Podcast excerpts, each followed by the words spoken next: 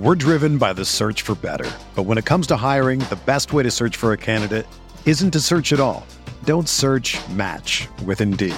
Indeed is your matching and hiring platform with over 350 million global monthly visitors, according to Indeed data, and a matching engine that helps you find quality candidates fast. Ditch the busy work. Use Indeed for scheduling, screening, and messaging so you can connect with candidates faster.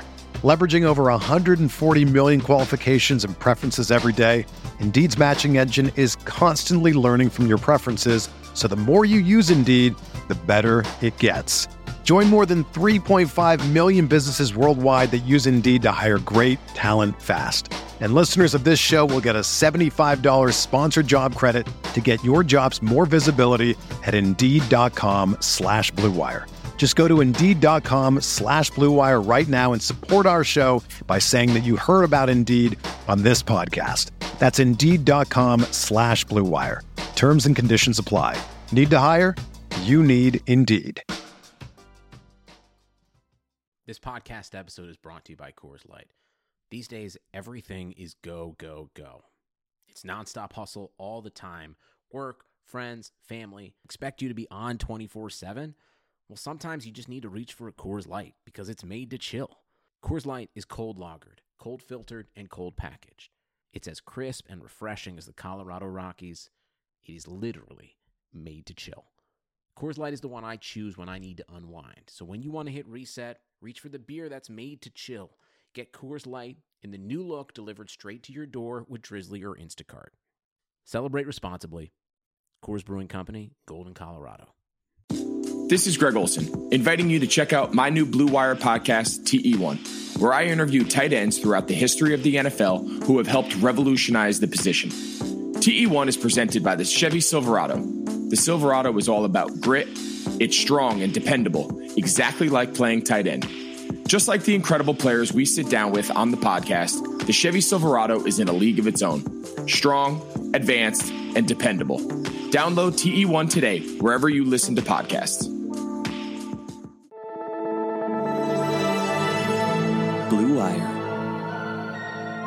Hey, this is George Kittle, and you're listening to Candlestick Chronicles. New England sending QB Jimmy Garoppolo to 49ers. We believe we found the right guy. Garoppolo, quick pass, caught by Kittle. He dives,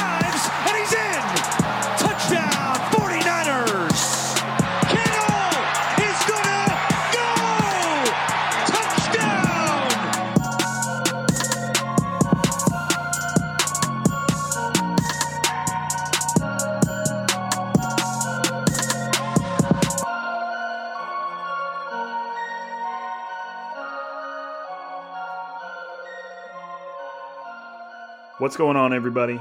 Welcome back to another episode of Striking Gold, your 49ers podcast on the Blue Wire Network. This week's episode is sponsored by DoorDash and Bet Online. My name's Rob Lowder. I cover the 49ers for the Blue Wire Network. Joining me tonight is my co host, our own official drip police liaison, former NFL defensive back, Eric Crocker. What's up, man? What's up? What's up? What's up, man? I'm doing a lot better after that loss. Like last night, I was just so bummed, but yeah, I feel a lot better now. like the way I okay, so my process when it comes to losses, it's funny too because my girlfriend's always like, "Oh, I'm sorry," after they lose, you know, like like I'm like feeling bad, but like it's a combination of like two things now. One, when I started the all the writing and covering the team stuff, you obviously have to scale back on the fanness in order to do a good job, and then two, like since I coach, I kind of look at it like that too, if that makes sense. So like every time there's like a loss, I think I'm like thinking about all the mistakes and like what they could do to fix them and, and like what would have happened if they fixed them and like you know what I mean? It's like it's like a weird point of view. Like I don't get bummed out. I just like critically think about what the team should have done or what they can do going forward. it's kind of like Right. weird.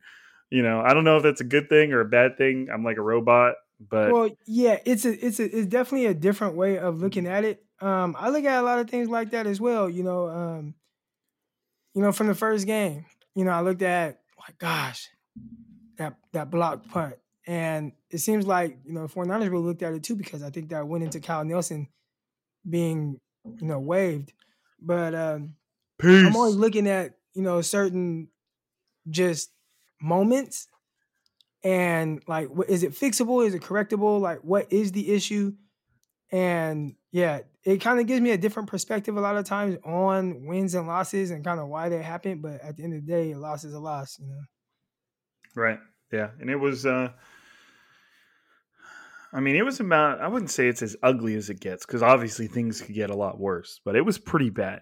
That was about as, as, as bad as you would hope to see from this team going forward. Now, I'm not, I'm certainly not saying that's their last loss, but I'm saying that the team just doesn't look that bad going forward. Obviously, a huge part of that, we'll get into it. We got our winners and losers. Huge part of that was was who was at quarterback and and and kind of the things that happened around him. But I mean, it was that's just as bad as you get. So Kyle Shanahan spoke with the uh, with the media today.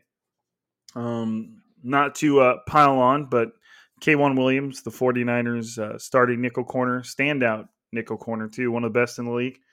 Uh, he suffered a knee sprain that he was apparently trying to play through, but eventually just couldn't go.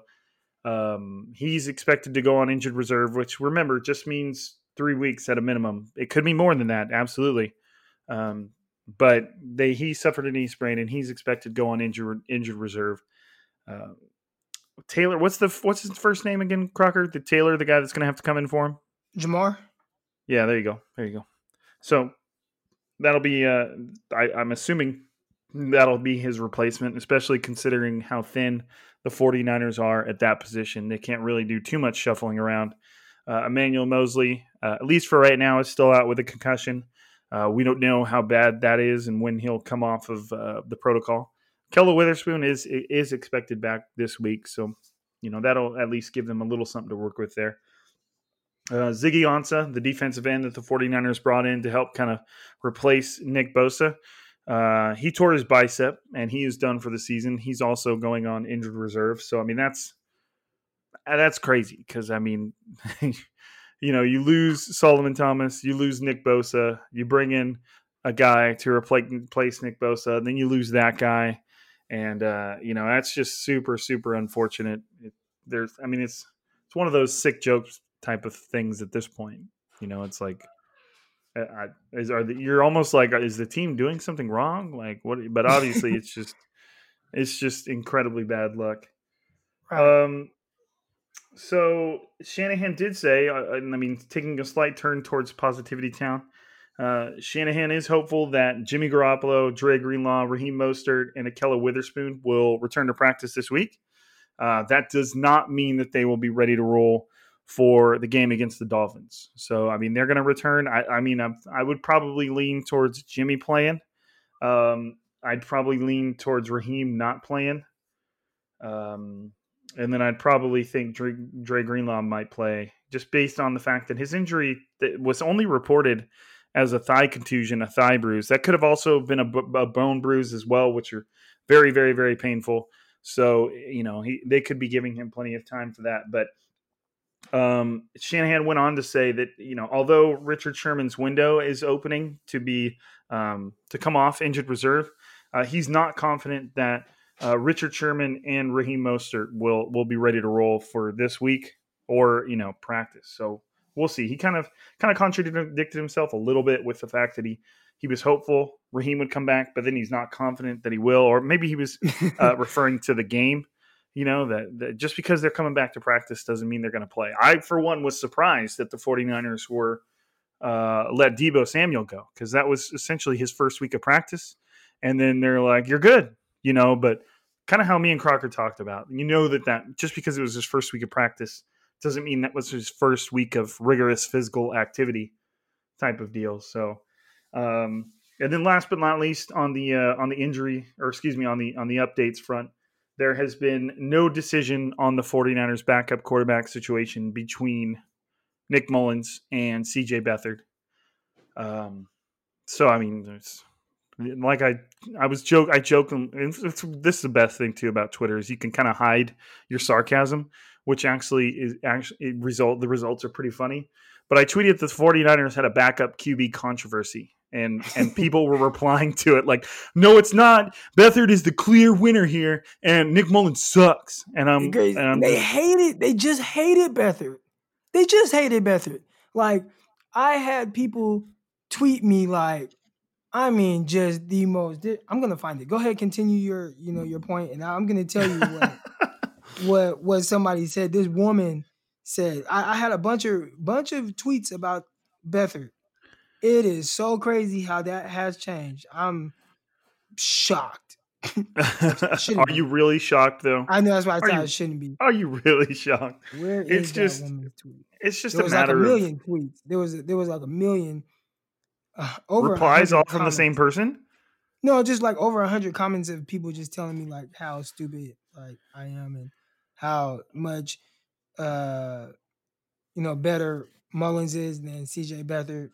Well, I mean, if if we're hearing, if we're if we're having to hear from fans that think Nick Mullens is better than Jimmy Garoppolo, then I mean, imagine what they think of Nick Mullens versus C.J. Beathard. I can only imagine. I mean, there were so many people that were so passionate about the fact that Nick Mullens was a better quarterback than Jimmy Garoppolo that I, I can't even imagine what their frame of mind is right now. You know, like obviously if if we have no idea how Jimmy Garoppolo would have performed in that same situation, it's kind of unfair to assume he would have been better. But at the same time, Nick Mullens was just so bad that I can only imagine some of like the people that were tweeting at me when during the week of leading up to this game, all I was doing was saying, look, there's been almost no evidence whatsoever to suggest that Nick Mullens would do a better job running this offense than Jimmy Garoppolo. Like I, I was not saying that that Nick Mullens sucked. I wasn't saying that Jimmy Garoppolo was the greatest. I was just saying, look, here's the two stats. Here's their wins and losses. Here's how both of them have performed when given an opportunity.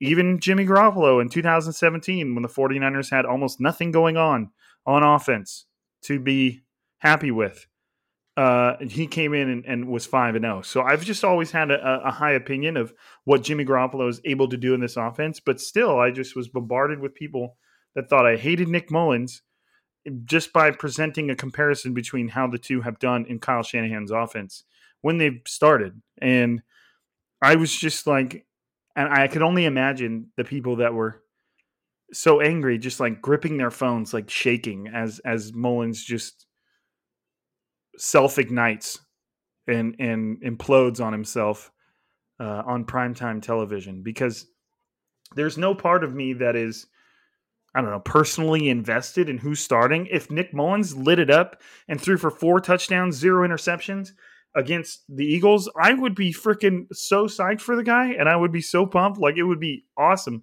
just to watch that unfold and and get a legitimate QB controversy to talk about. But we weren't there yet. And it was just a rude awakening for a lot of people that I know were just very personally invested in Nick Mullens for whatever reason. But did you uh, did you dig up your stuff, Croc? I, I couldn't find it, but it, it it was some kind of message from this lady. She basically said something along the lines of she'd rather die than watch CJ Be- Beathard play quarterback again. So it was something along the lines of that. like so, yeah. Well, and it's there's so many things that go into that too. I could I could really I could mention it, you know, it, slightly along the lines of politics and and why a lot of 49er fans would would dislike Beathard, but it, it's just not something I really choose to get into. But I, I can I can guarantee you that also plays a lot into why people like would per, would seem like they genuinely dislike him. Like, of course, you can be like, no, no, he's not good. But then there's people that lo- seem like they're just personally invested in in hating any. It happens a lot too. Personally invested in making sure they hate on any individual player. Right. You know, it's it, so there's a little bit of that involved in Beathard. But I mean, for what he was given, he came in and looked pretty good. I mean, he was they were playing a super super soft defense, just Yeah, trying to keep everything people. in front of him. Right. And but some of those throws he made into pretty tight windows. He got the ball out Yeah. pretty quick and and just stepping for a guy like Beathard, who's basically been the third string quarterback all offseason, to step in at the end of the game with a real chance of of bringing your team back and making some of those throws and being on target and basically completing like eight, I think at one point he was like eight of eight. You know, like Yeah. even if He was like the 14 and 15 at like one point. Right. Even if the the Eagles are playing a an easy or a prevent defense, you know, like that's still not exactly easy. You know, there's a lot of pressure in that situation. You're not warm. You're you're you haven't been given the reps throughout the off season or throughout you know prac- the week of practice to just step in and and you know do that. So I mean, he still took advantage of what he had, and the, wasn't the like the kind of like the arm talent like immediately apparent. Yeah, I mean, we, we, I mean, obviously we knew that. Like my my biggest thing was, and like some of the issues that you hear, you know, from from about Beathard or whatever, at least from fans, and and and I and I do remember seeing this sometimes is he just holds on to the ball too long, and it seemed like his pocket presence was a little whack. Right. Well, yeah, and even Um, even his own teammates, even I think it was Marquise Goodwin said that. Yeah, and Like- I, I thought you know yesterday, at least you know obviously you're you're, you're he was given you know something that he truly understands. He's been in like he must have you know practiced these two minute drills. Well, maybe in training camp. That's probably last time he did. But um, I did think that he did a good job of being decisive, getting the ball out of his hands. You know what I'm saying? Like, and whatever, whether it was a soft um, coverage or whatever, he still was very decisive with, okay, I need to do this, and I'm doing this. And I thought just from that standpoint, just of um, seeing it, throwing it, completing it, converting it, I, I thought I was I was happy with that. Um, you know, getting the ball out of his hands. So it- you know, if he could do that, then you know that seemed to be maybe one one of his bigger issues. I would like to see him, and maybe that wasn't the time to do it, but you know, you can make some play with your legs, like especially like on that two minute warning. I mean, two minute uh two point conversion. He's like, hey, you you you you can run this in right now. Now maybe he thought like as he was kind of creeping up, the DB would come off of Kittle, and the DB never did. Maybe that's what he was thinking, but. Go ahead, run that in and get that two point conversion because now it's a three point game and that really changes a lot of things. But right, and uh, I and I in, in defense of Kittle on that play too, I think Kittle kind of thought the same thing. Like Kittle almost looked surprised that Beathard threw it, and and Beathard put a little heat on it, even though the two of them were like three yards apart from each other. you know, and, and and and it was behind him. But I mean, Kittle did get his hands around, it, but that doesn't, you know, everything. It's not black and white. Um, it was a tough, tough ball to catch, and at the same time, I think Kittle was uh, just like I was saying, a little surprised that Beathard even decided to throw it. Like, like he was taking his defender away, and and there was nobody in front of Beathard, and and he kind of just threw it anyways, and and Kittle was like, oh shit, and and you know that was that. And it's not like he floated it to him or just or or underhanded it to him. He just freaking just boom. So Yeah. um yeah, that was a little crazy. But jitters. That looked like a jitters play. You know what I mean? Like like oh shit, I got to get you the ball. Like it's it's just it's hard to explain. It's hard to explain. Um so yeah, I don't know, man. I don't know. I guess we'll get to some winners and losers, yeah. let's We do. kind of we kind of broke it down. But before we do that, we'll we'll be right back after a message from our sponsors.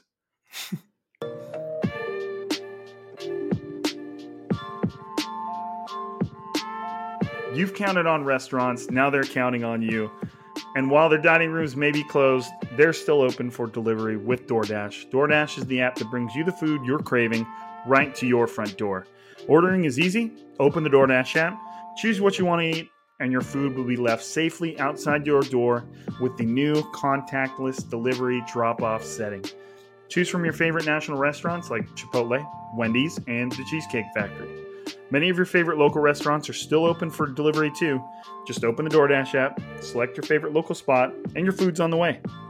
Right now, our listeners can get $5 off and zero delivery fees on their first order of $15 or more when you download the DoorDash app and enter code BLUEWIRE. That's $5 off, zero delivery fees on your first order when you download the DoorDash app and use code BLUEWIRE. Don't forget, that's code BLUEWIRE, all one word. You're going to get $5 off with your first order on DoorDash. Have you ever, Croc, have you ever been to a, have you ever heard of or been to a sandwich sandwich place called Ike's? Yeah, You have? I don't remember if it was good or not, but yeah, I, I've been there. I've, I've, I had it for the first time in the Bay Area, and I like went to an, an actual location. I mean, obviously that, that's what's here too, but and it, and this place had like a hundred choices. It was somewhere in San Jose. I can't remember where, but we uh, we went there on the way home from a 49ers game, and it was so good. And they built a couple of Ike's um, here in Fresno. When I had it Ike's at the time, there was no Ike's in in Fresno, but since then they built a couple of them, and 90% of my my DoorDash orders are Ike's sandwiches, and it's like the same sandwich every time. Like it, I just click the little reorder button, and I'm like, boom, let's go. You know, they just they have some good sandwiches. They're all called something different, but here's a tip. Here's a veteran tip for anybody listening. If you use DoorDash and you find Ike's, when you do that, go onto the, the internet and look up the Ike's sandwich menu because they have like a hundred sandwiches. But on the DoorDash app, they only have like five or six. Like they just want you to order one of these five or six. So what I do is I choose one that's the same price as the one I get on the menu.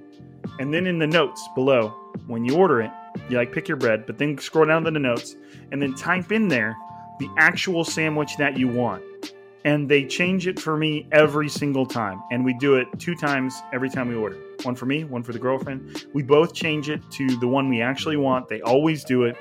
And so, you know, I just felt like that's awesome. You know, I was the first time we started to do it, I was like, hey, it worked. And uh, and they, we just make sure that we choose a sandwich that's like the same price. If anything, maybe like a dollar more. That way they don't say like, sorry, your sandwich is more expensive than the one you ordered, so we can't give it to you you know, because you already paid for it. So, right. Anyways, that's my it's my veteran tip for everybody out there. But I was I was just hoping that since I had it for the first time in the Bay Area and it was really busy, it seemed like a local spot that there would be striking gold listeners that had heard of Ike's and could relate to my my success and my love affair with their sandwiches. Yeah, I think that's really where I had it too. It sounds that. Yeah.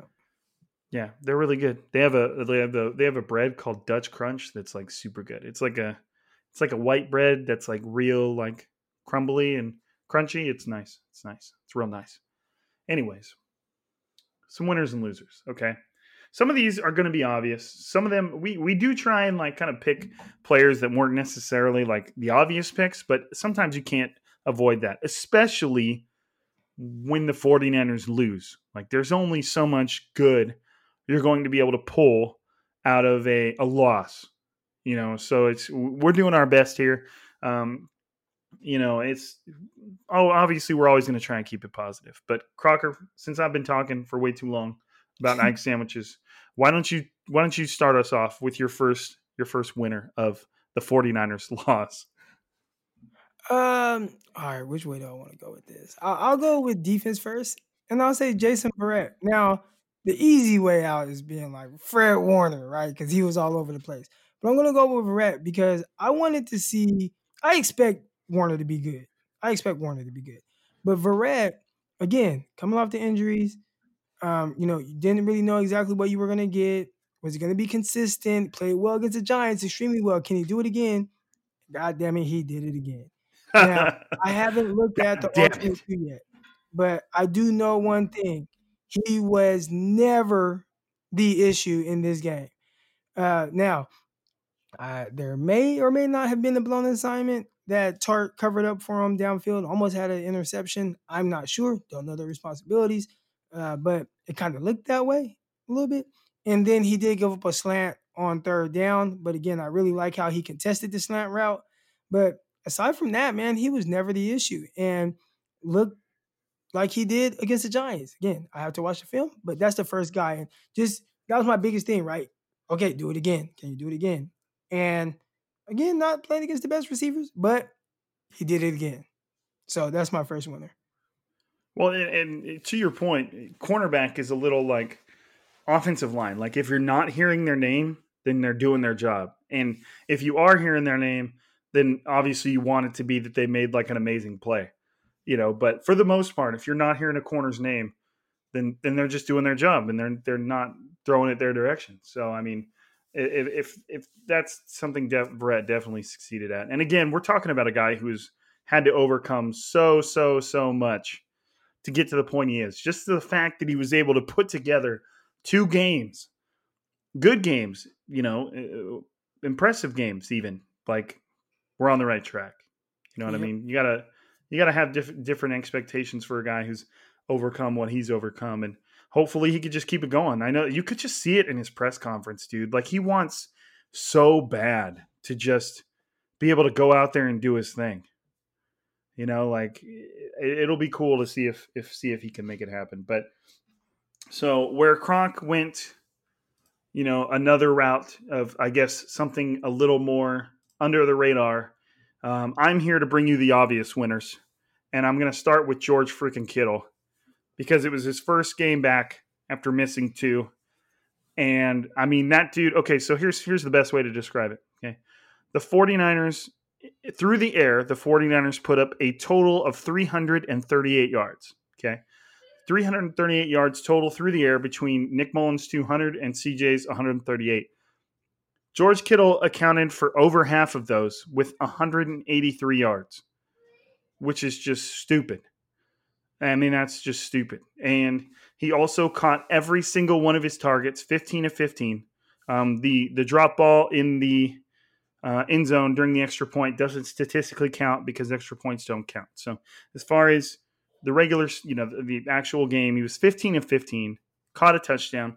But what I saw from George Kittle that I liked the most, that is the most encouraging, is something that we've mentioned quite a bit in this podcast, and that is his ability to outmuscle somebody for the football or use his size and his athletic ability to go up and over somebody for the football. And I saw that twice. One on his touchdown, where he went up and grabbed the ball and then quickly ripped it back and around. So the DB didn't even have any say in it. I don't know if it was a DB or a safety. Well, I mean, a safety is a DB or a linebacker, but um, went up, got the ball, and quickly ripped it back down and around. So the DB had no say. I like that. And then there was another play where um, Nick Mullens was rolling out to the right, threw it up and backwards across the field uh, to George Kittle, kind of just basically like a throw it up to George Kittle. And he did exactly what you would hoped he would do and just went up, grabbed the ball, and outmuscled the other guy for it. And in all the things we've seen George Kittle do and all the amazing things he's had in his record breaking season and the Super Bowl run and stuff, we've never really seen that type of he's had he's had a few but we've never really seen that type of play where, sure, he's done incredible things after the catch. Like, you know, he did it again against the Eagles. At one point, it took three or four of them to bring him down. But we've never really seen him, like, just go up and, and moss somebody for the football. Right. Just go up and, and Shaquille O'Neal the hell out of somebody, move him out of the way, and do what you need to do. You know, and and I felt like we saw that a couple times in this game, which is a good sign for me. I feel like if that part of his game develops even more, like he's unstoppable. He's unstoppable. That's it. You know, that's why you're looking at wide receiver one type numbers right here 15 out of 15, 183 yards and a touchdown because George Kittle is like a wide receiver run. He's he's that athletic, he's that good. Obviously, he doesn't have like the deep 4 3 speed or anything like that, but I mean, the guy is capable of just taking over games, and and and I always felt like that part of his game was just the one part that could get turned up another notch. Does that make sense, Croc? Nah, definitely. That that's been my thing with him, man. What has kind of separated him from you know other guys in I don't want to say a negative way, but you know when you think of Travis Kelce is like good route runner, good receiver, better receiver, and George Kittle is like good blocker and good run after catch, you know. But it's all Kyle Shanahan. So, but to see him, you know, start to kind of really add to that, I thought he did last year um, as more of not just, you know, he can obviously stretch the field, but be a possession guy. But then now it's like, okay, the next step, can you be more of a contested catch guy? And, you know, we saw him pull down a couple yesterday. That was good to see.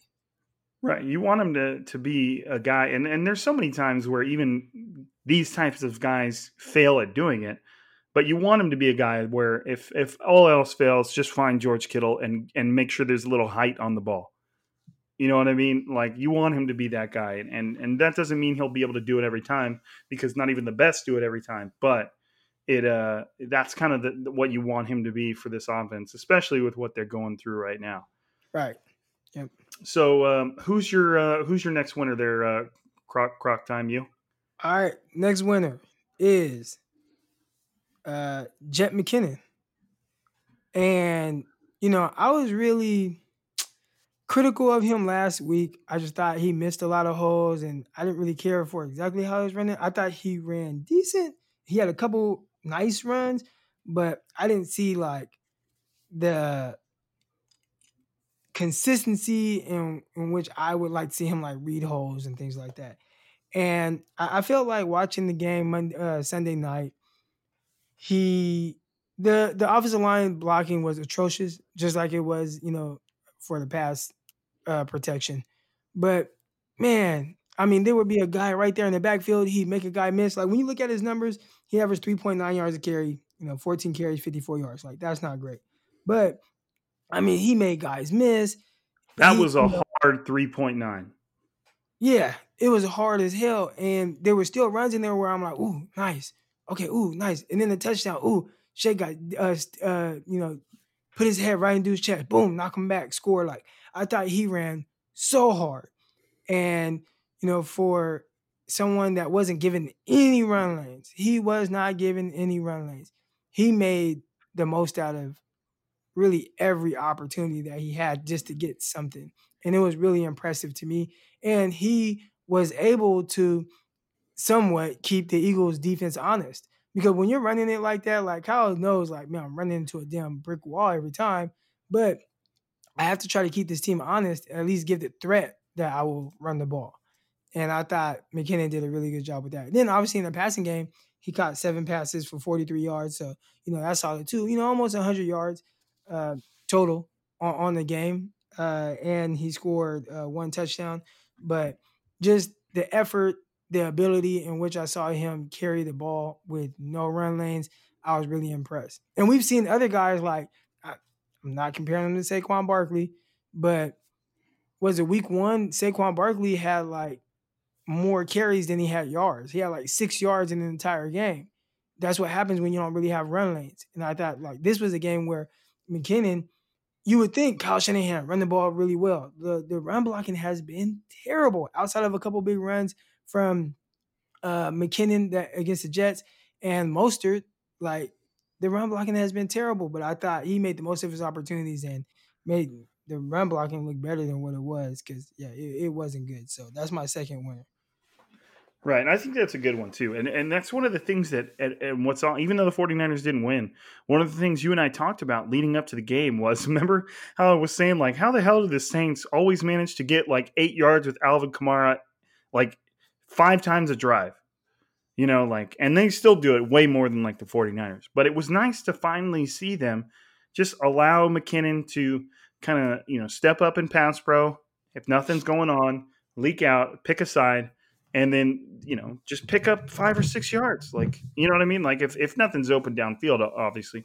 You don't want to necessarily get how the saints are getting right now because uh, drew brees hella old you know where he's just like there could be guys open downfield and obviously they haven't had uh, michael thomas but there could be guys open downfield. He's like yeah i'll take some kamara again.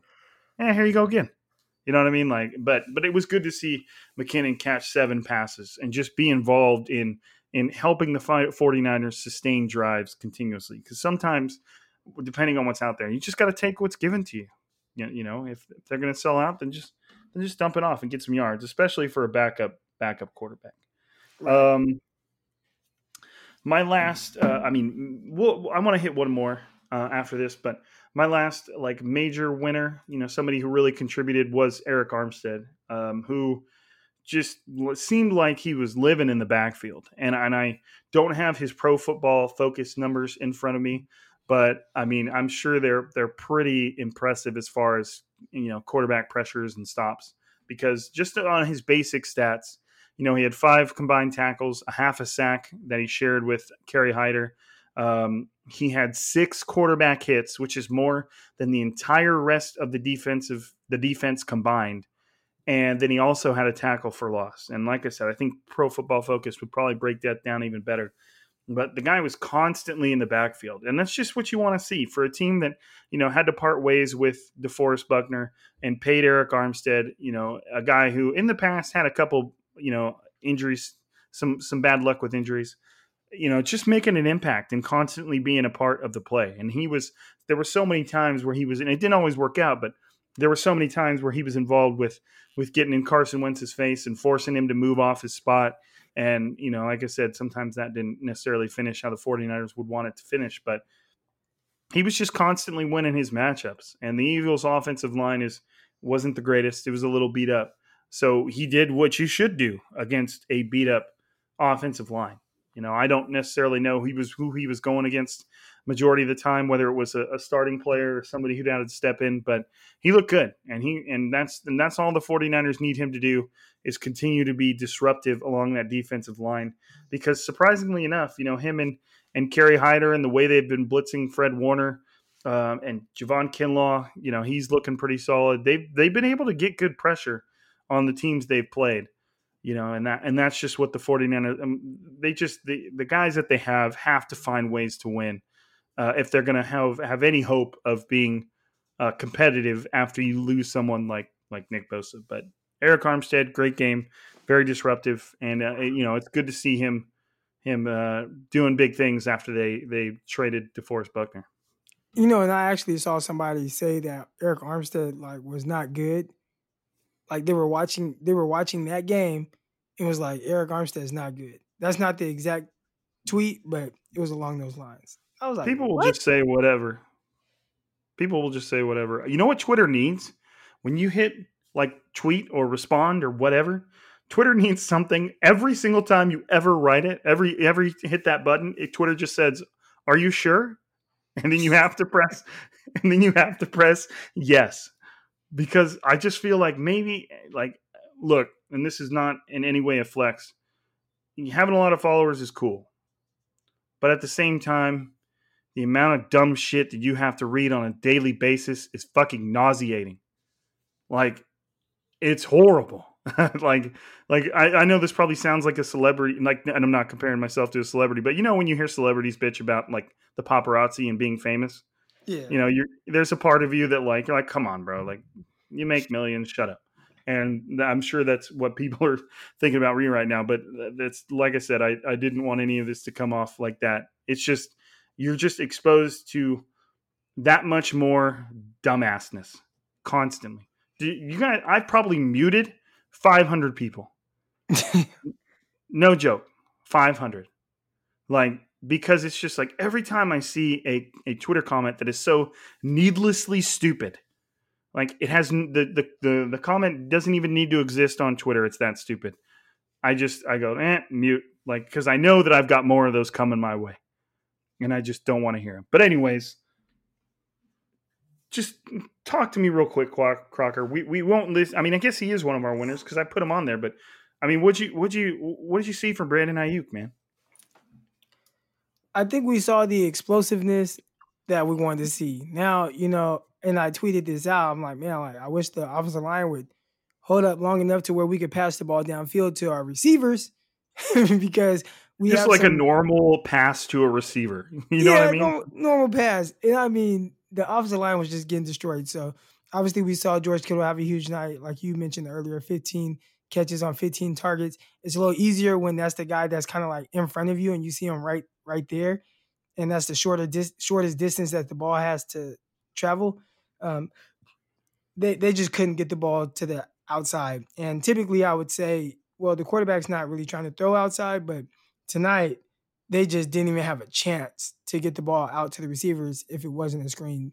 But we did see on the screen play that counted as a run, uh Aiyuk just ability. And one thing, you know, I had tweeted out the video. You you uh, quote tweeted and talked about like you know just kind of his balance and how he kind of bounces off tackles. We've seen it like enough times now. Like it's not like he's had the ball a ton, but I'd say on about half the times he touches the ball, he bounces off guys, and it looks weird because I'm I keep thinking he's gonna go down. I think in the Jets game, he got one end around and like bounced off two guys on like you know a nine yard carry, and it's just yeah, it's just or not a nine yard carry. I think it was on his. uh It was like when he came kind of underneath in motion and they kind of dumped it off to him.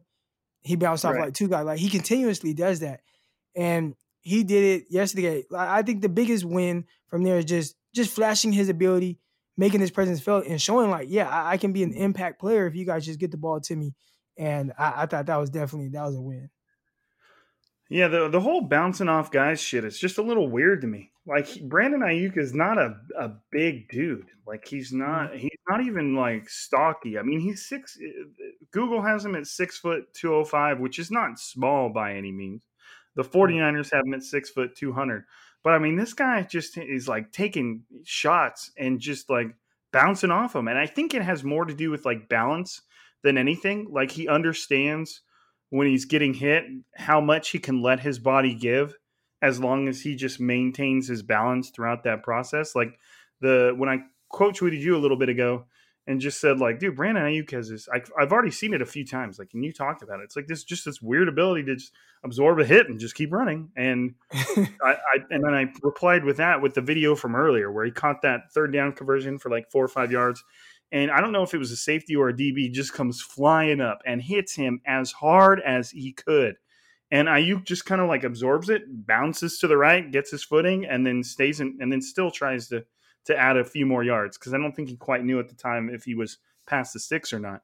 But like that's just it was just weird. Like he's not like lowering his shoulder and running through people. He's just like letting them hit him, and he's just like, I'm good. I'm just gonna keep running.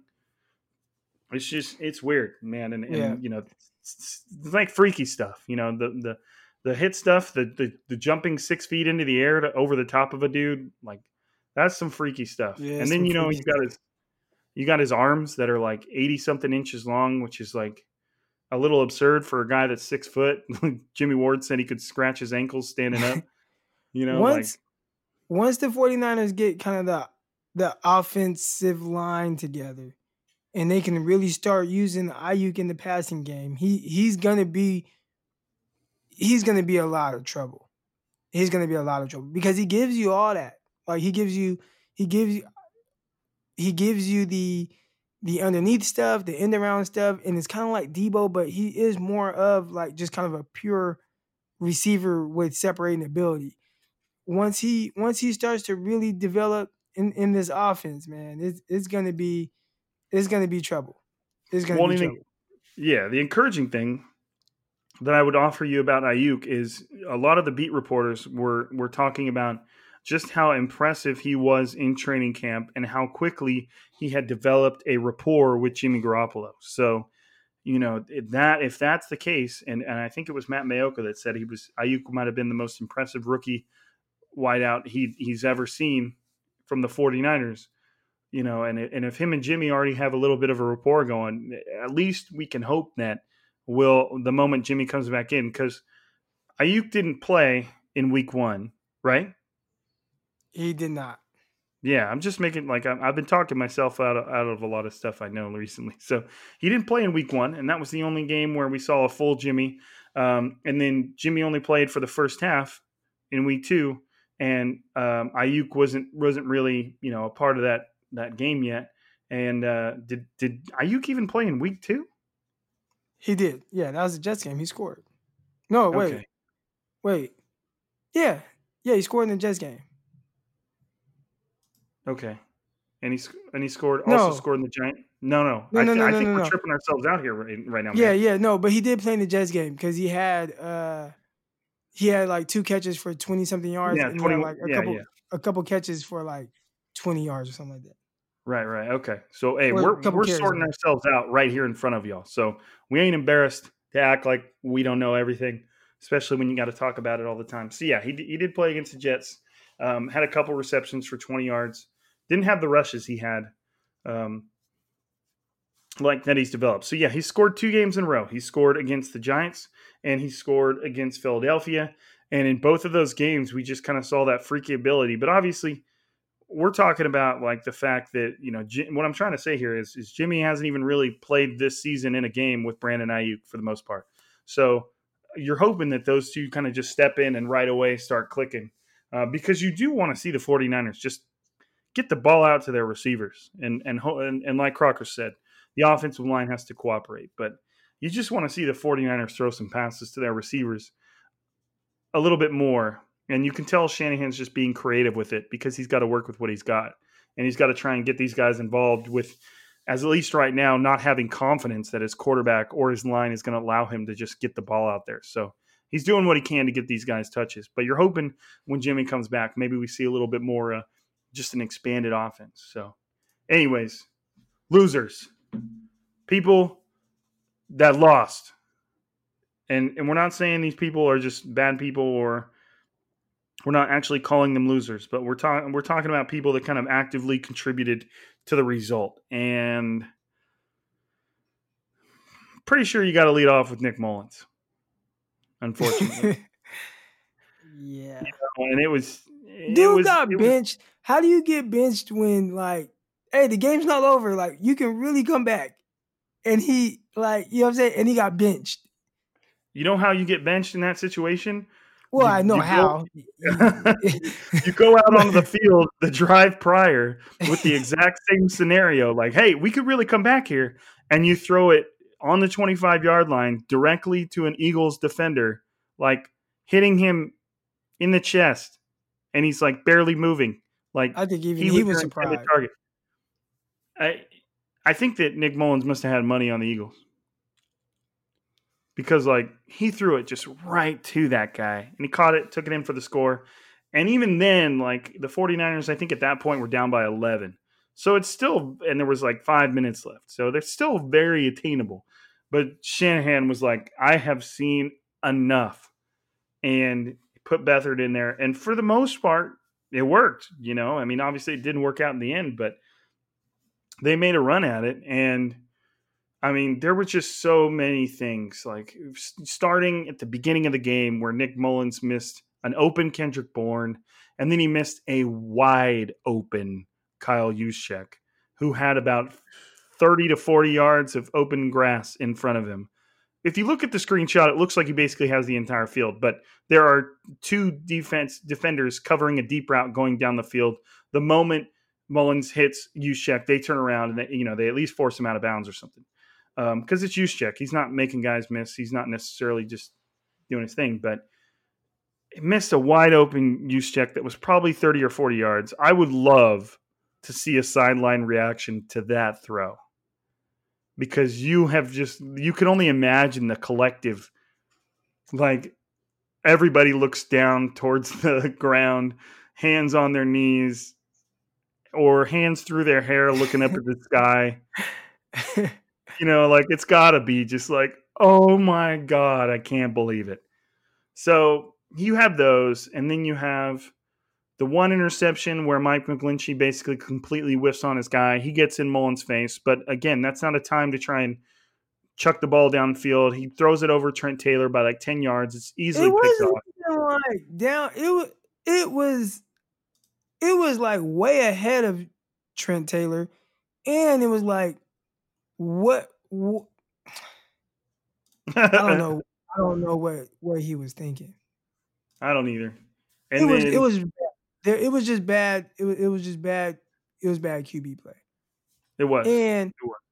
and I know you know we'll touch on the offensive line, but You can touch think- on them right now for all I care. To me, they're kind of like in and of the same. You know what I mean?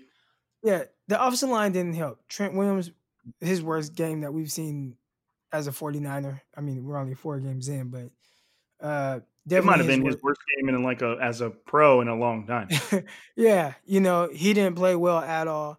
Uh obviously, you know, we've touched on, you know, McGlinchey a little bit and McGlinchey last year, he he started off really slow. Like I was watching um I was studying him against the Tampa Bay Buccaneers and I was like, man, like this guy is not good. Like he's bad. Like he's a bad tackle.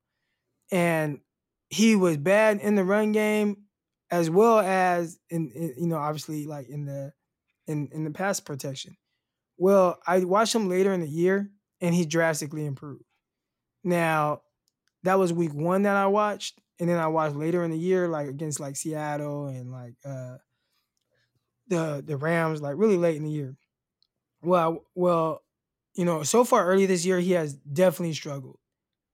I don't know if he's just somebody that starts off slow or if he's just not good and just getting bullied. I don't know which one it is. So Right. All right. So he just had this this this perfect storm of combinations. We had our two biggest losers as Nick Mullens and the offensive line. And just to kind of break this down to you, we knew when this game was coming up that the off that the, the Eagles defensive line was going to present the 49ers offensive line with its biggest challenge of the year. Well, they didn't stand up to it whatsoever. Um, they gave up one, two, three, four, five sacks. They gave up one, two, three, four, five, 10, 11, 12, 13, 14, 15 quarterback hits, one, two, three, four, five, five tackles for loss, and played a significant part in uh, one of the interceptions. And then at the same time, and this was McGlinchey again, at the very end of the game when the 49ers, they were only, the Eagles were only rushing like three or four because it was, you know, the 49ers were trying to come back. McGlinchey allows two straight pressures um, that forces Beathard to throw it away twice. I mean, the Eagles played almost as big of a role in the 49ers losing this game as Nick Mullens did. Not as big of a role, but it was right there. They were very, very bad. And like Crocker was saying earlier, they weren't even run blocking very well. They really weren't were doing much, doing anything very well. So it was just not great. And so I mean, Nick back to Nick Mullens a little bit. You had his first interception where he's off his back foot, falling backwards, avoiding pressure, just kind of chucks it up and easily picked off by an Eagles defender.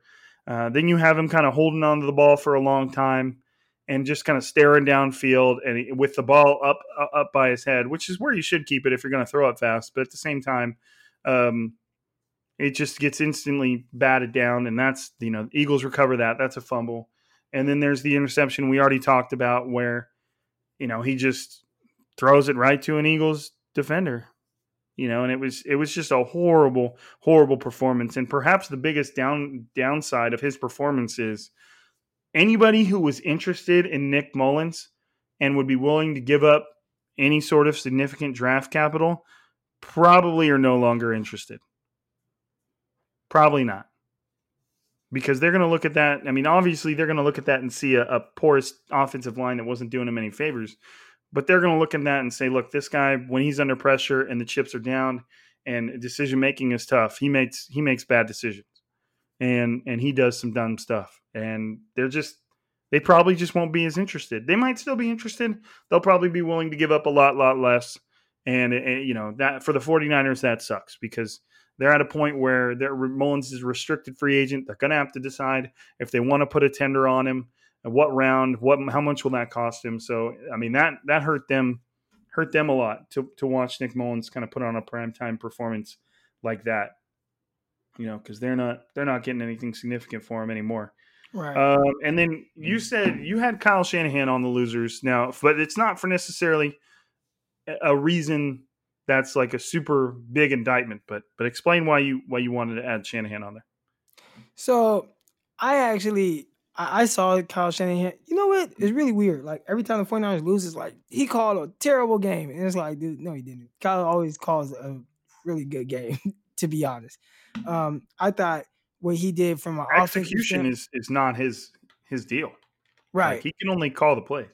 Right. And I, I thought what he did from an offensive standpoint was really good. He clearly saw my quarterback is is a little, you know, happy right now. You know, he's a little excited and we try to calm him down. Uh, his quarterback did not execute initially. He drew up the plays that definitely worked. Um, guys wide open, right? Uh, Kyle cannot throw the ball. He can just call the plays. So uh, I, I thought he he noticed that his quarterback was a little excited.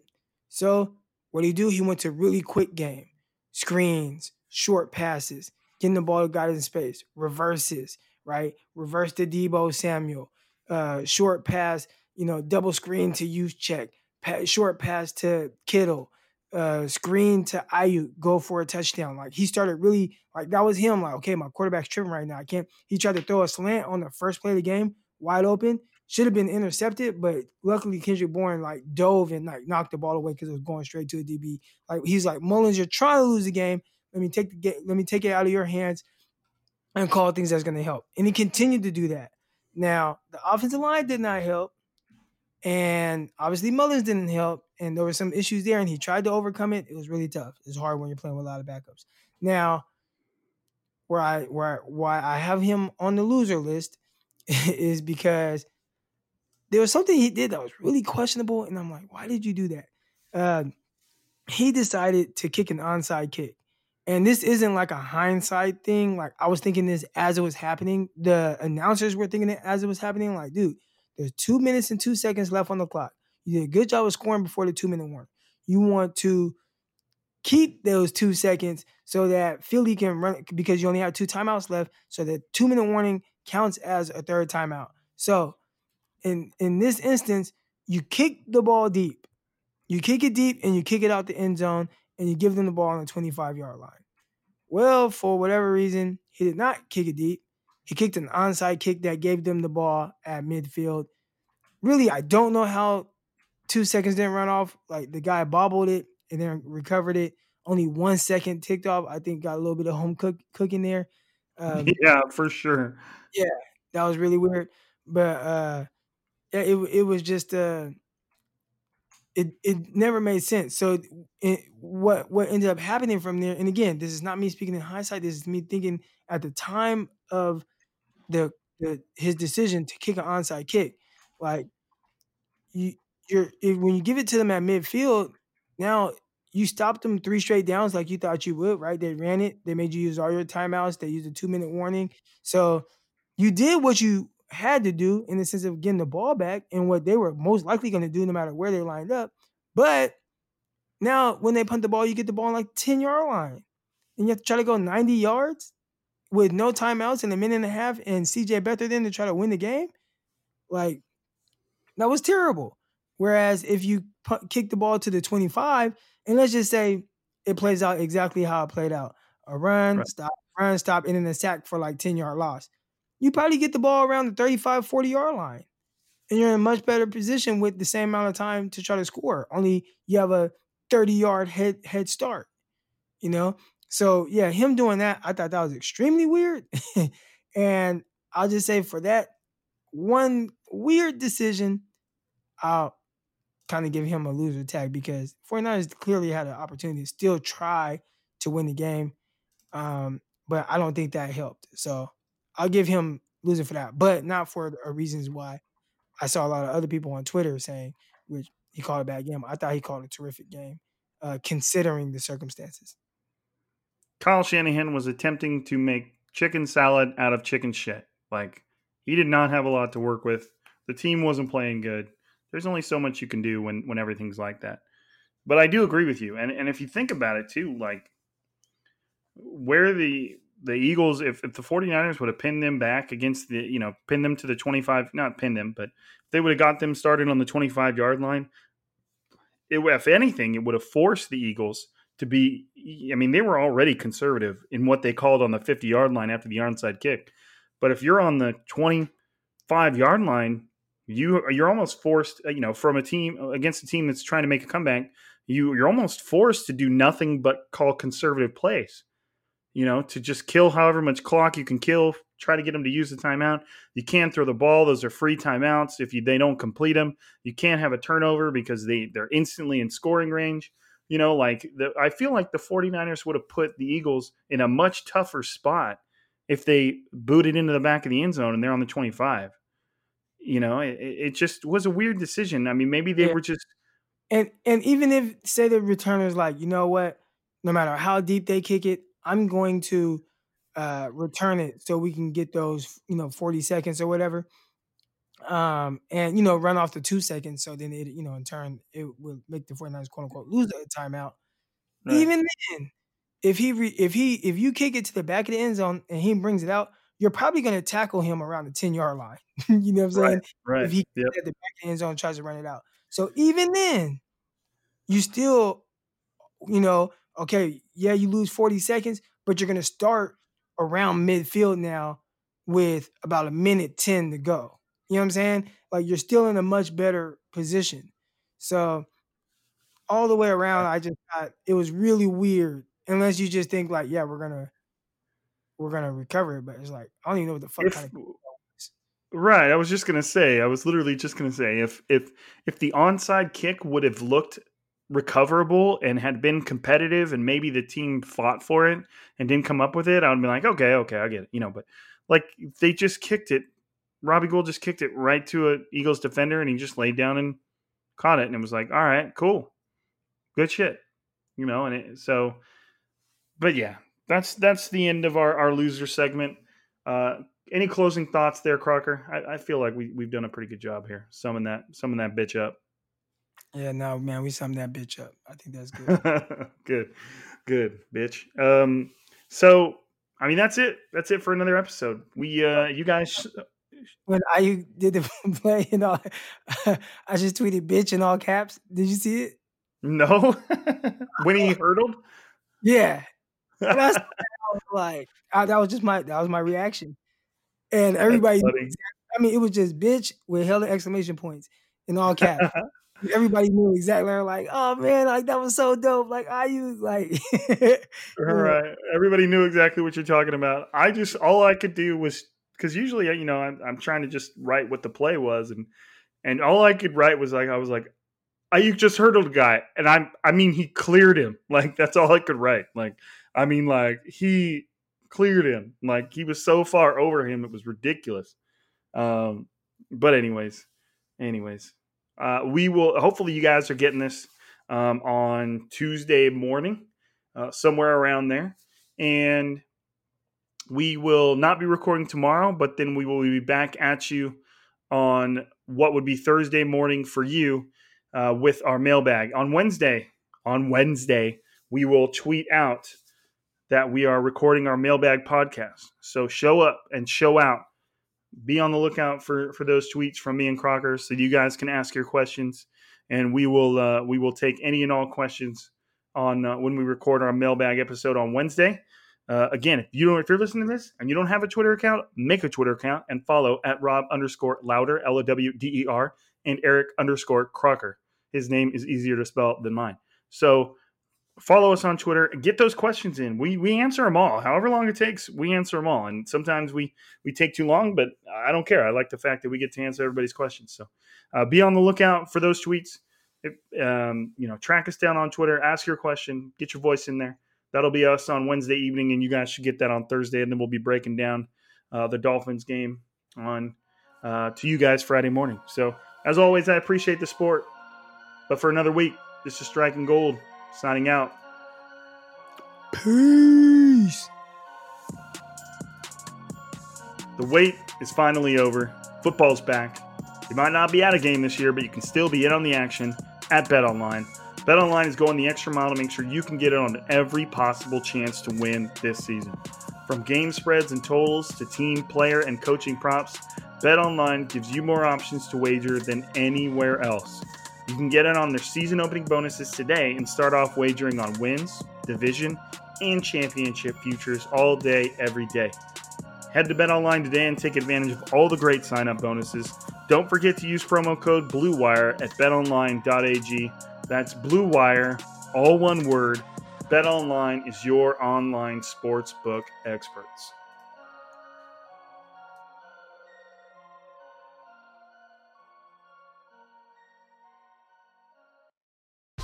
Whether you're a world class athlete or a podcaster like me, we all understand the importance of mental and physical well being and proper recovery for top notch performance.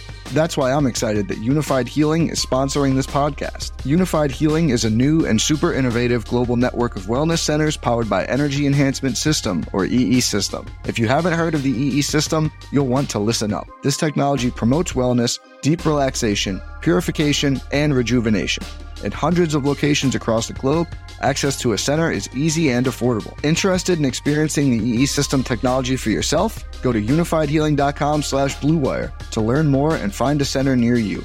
That's U-N-I-F-Y-D healing.com slash bluewire. No material or testimonials on the Unifyd Healing website are intended to be viewed as medical advice or a substitute for professional medical advice, diagnosis, or treatment. Always seek the advice of your physician or other qualified healthcare provider with any questions you may have regarding a medical condition or treatment and before undertaking a new healthcare regimen, including EE system.